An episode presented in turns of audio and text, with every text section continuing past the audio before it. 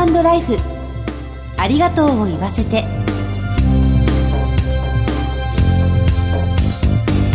こんにちは。番組パーソナリティの久保井あさみです。この番組では知っておきたいお葬式を中心とした就活に関わる情報をお届けしています。2月3月はいつもと趣向を変えた企画。葬儀就活の素朴な疑問に答えますスペシャルをお送りします。就活のイメージやお葬式の必要性などについて街の声も取材しています。どうぞお楽しみに。ハートライフありがとうを言わせて。この番組は安心と信頼のお葬式、全総連、全日本総裁業協同組合連合会の提供でお送りします。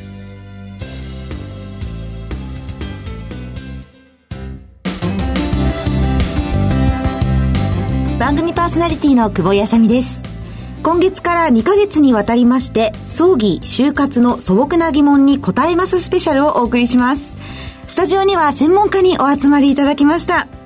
今回解説をしていただくのは、東京都葛飾区にあります、浄土真宗の真宗大谷派、本正寺の副住職、中村勝志さんです。よろしくお願いします。お願いします。中村さん、すっかりこの番組お馴染みですね。本当ですね。はい。では、準レギュラーということで、よろしくお願いします。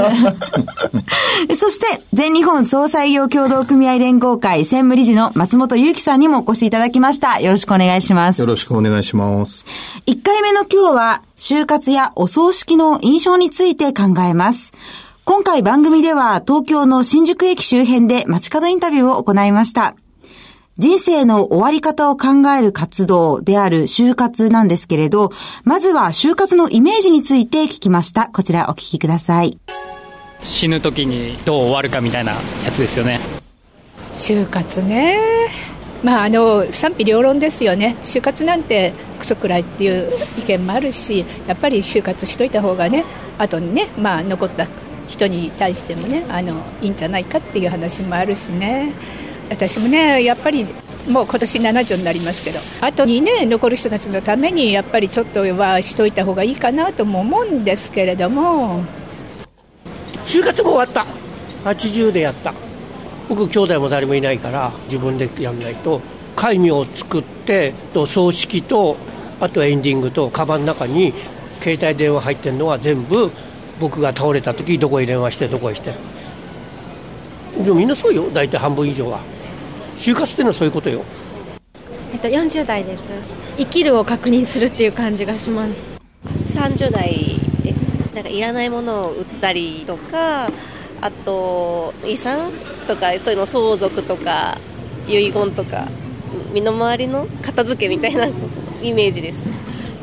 もう71ですよ。やっぱあれ墓場を見つけることですね。それから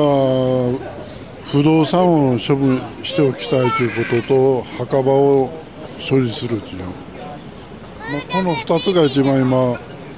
考えというかなと思ってるんですけどね。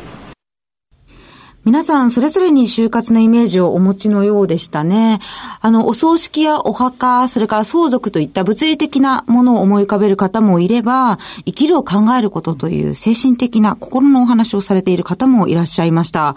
中村さんはお聞きになっていかがでした？まず、就活って言葉が若い人から年老いた方まで、様々なところに浸透はしてるなということは感じましたね。ねうん、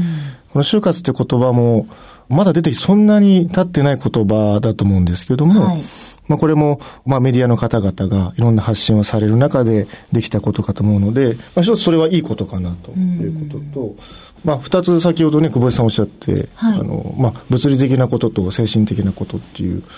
もともとこの就活はあ、仏教に通じるところがあって、やっぱり今を考えていくってことが、まあ、就活なのかなと私は思ってまして、はい、その今っていうのは、横にいる人がいたり、いろんな環境があったり、そういった今を見つめていきながら、自分がいつか死ぬっていうことを考えるときに、じゃあ、それまでにどうやって過ごしていくか、どういう言葉を残していくか、そういったことを考えるのが、まあ、就活かなというふうに思うと、まあ、どうしてもその、物理的な方にね、皆さん偏りがちな就活になってますけども、はい、若い方がその精神的なことをおっしゃったっていうのは、うんまあ、少しその言葉がこなれてきて、それだけじゃないんだぞっていうことが少しずつ浸透してきた証かなともちょっと感じましたね。なるほど。ありがとうございます。うん、松本さんは葬儀者の立場からするといかがでしょうか、そうですね。まあそもそも亡くなったことを話してはいけないという時代が長く続いてきたわけですよね。はい、で、それによって今回例えば就活という言葉によって、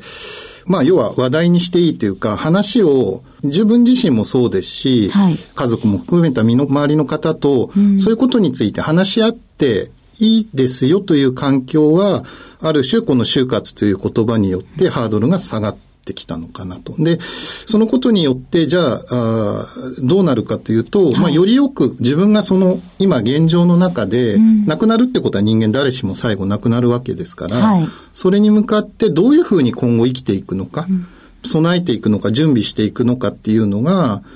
就活っていうことにつながってくる。のかなっていうことは、まあインタビューの中でもそうですけど、幅広い世代の方が、はい、まあその言葉を認識することによって意識を持っていただいたというのが、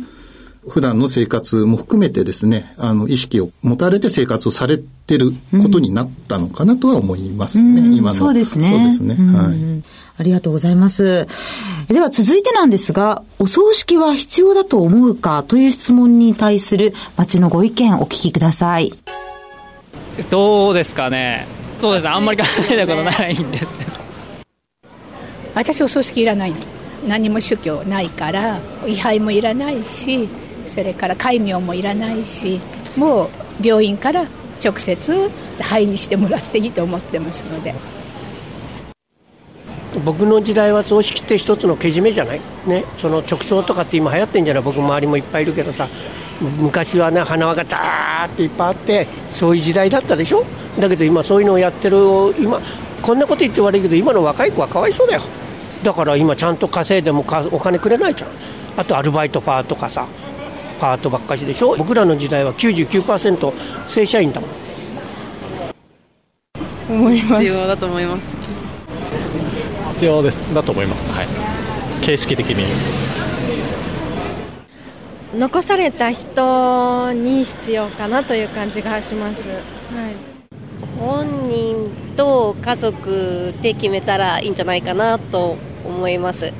あるべきとかしなくていいとか他人が決めることではないかなっていうふうに思ってます様々なご意見がありました。まあ、あの、社会情勢の変化によって価値観が変わっていたりとかもするのかなという感じも受けたんですけれど、中村さん、お葬式に対する考え方はどのように変化していますか？えー、やはり多様化してますかね。はい。いろんな選択肢が増えて、うん、それこそさっきおっしゃった花輪を出すような葬儀しかある意味なかった時代から、家族葬って言葉だったり、お葬式をしないっていう選択肢も社会的に容認されている時代になってきているので、確かに多様化していると思います。例えば本正寺であると、はい、お寺で葬儀をやりたい、うん、今の時代だからこそ、あえて自宅でやりたい。はい、お墓の近くでしたい。うん、ちょっと遠いけれども、生まれ育った故郷でしたい。いろんな思いがあります。はい、で、そのいろんな思いが言える社会っていうのが多様化する社会の指針だと思いますから、あそういった思いが出てくるのはいいことかなと思います。で逆に言うと、多様化するからこそ選択肢がたくさん増えて、はい、まあ、どのように選んでいいかわかんないっていう声も多分あると思います。はい、そうすると、おまあ、葬儀の費用の問題であったり、やり方であったり、本当に大変な時期に決めなくてはいけないっていう場合が多いですけれども、その選択肢の一つとして、あらかじめ葬儀のことを決める。名前がちょっと生前予約葬儀の予約、事前、事前相談ですよね。事前相談。そういったことも昔はなかったことですから、そういった意味でも皆さん、うん、自分の葬儀に対していろんなことを考えてらっしゃるなということはよく思いますね。なるほど。あの、インタビューの中には、こう、まあ、位牌だったり、まあ、戒名だったり、お葬式に物質的、物理的という方が正しいのかもしれませんが、そういうものを求める方と、残された人のためとか、気持ち的な、ところを求める方、両方いたかなと思うんですけれど、うんうん、松本さんはどのようにお考えですか？あの、まあ、現実的にそのね、あの、しっかりとこう供養してっていうことは当然必要だと思いますけど、残された方が、はい、まあ、その、一つとして同じお葬式ってないと思うんですよね。はい。同じ人生ってないじゃないですか。うん、1000人いたら1000通りの、まあ、人生があって、1000人いたら1000人の葬儀の送り方があるのが普通のことなんですよね。はい、だから、その送り方も含めて、残された方がその送るものを見て、自分たちがその後どういうふうに生活をしていくのか。まあ、やがて人間亡くなるわけですね。はい、自分がその後どういうふうにこう過ごしていくのかっていうことを意識するということで、お葬式っていうのは非常にあの重要な儀式であるのかなというふうには思ってますね。はい。ありがとうございます。街頭インタビューにご協力いただいた皆様、どうもありがとうございました。次回も引き続き、お葬式に関する疑問などを取り上げて解説をお送りする予定です。今日は浄土真宗の真宗大谷派、本庄寺の副住職中村勝志さんと、全総連専務理事の松本祐樹さんに解説をしていただきました。お二人ともお忙しいところどうもありがとうございました。ありがとうございました。ありがとうございました。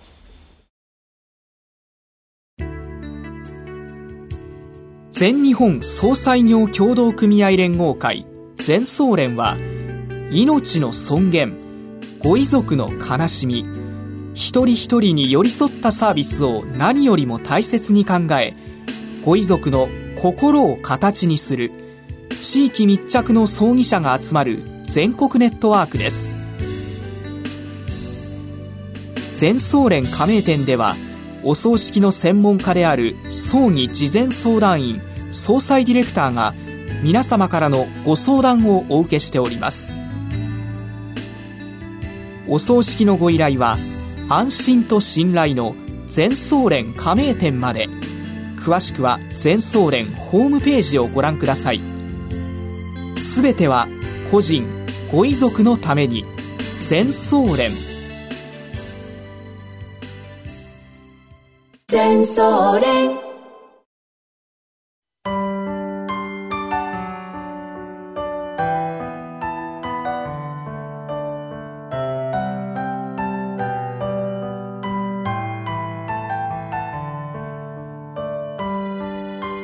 2月3月は、葬儀就活の素朴な疑問に答えますスペシャルと題して、街で取材した声を踏まえて、専門家にスタジオで解説をしていただきました。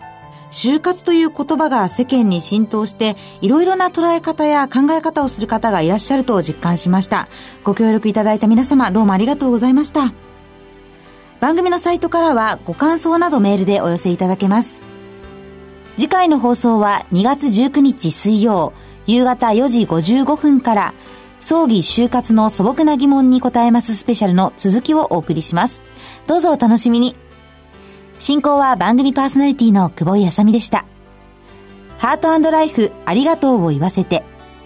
この番組は安心と信頼のお葬式、全総連、全日本総裁業協同組合連合会の提供でお送りしました。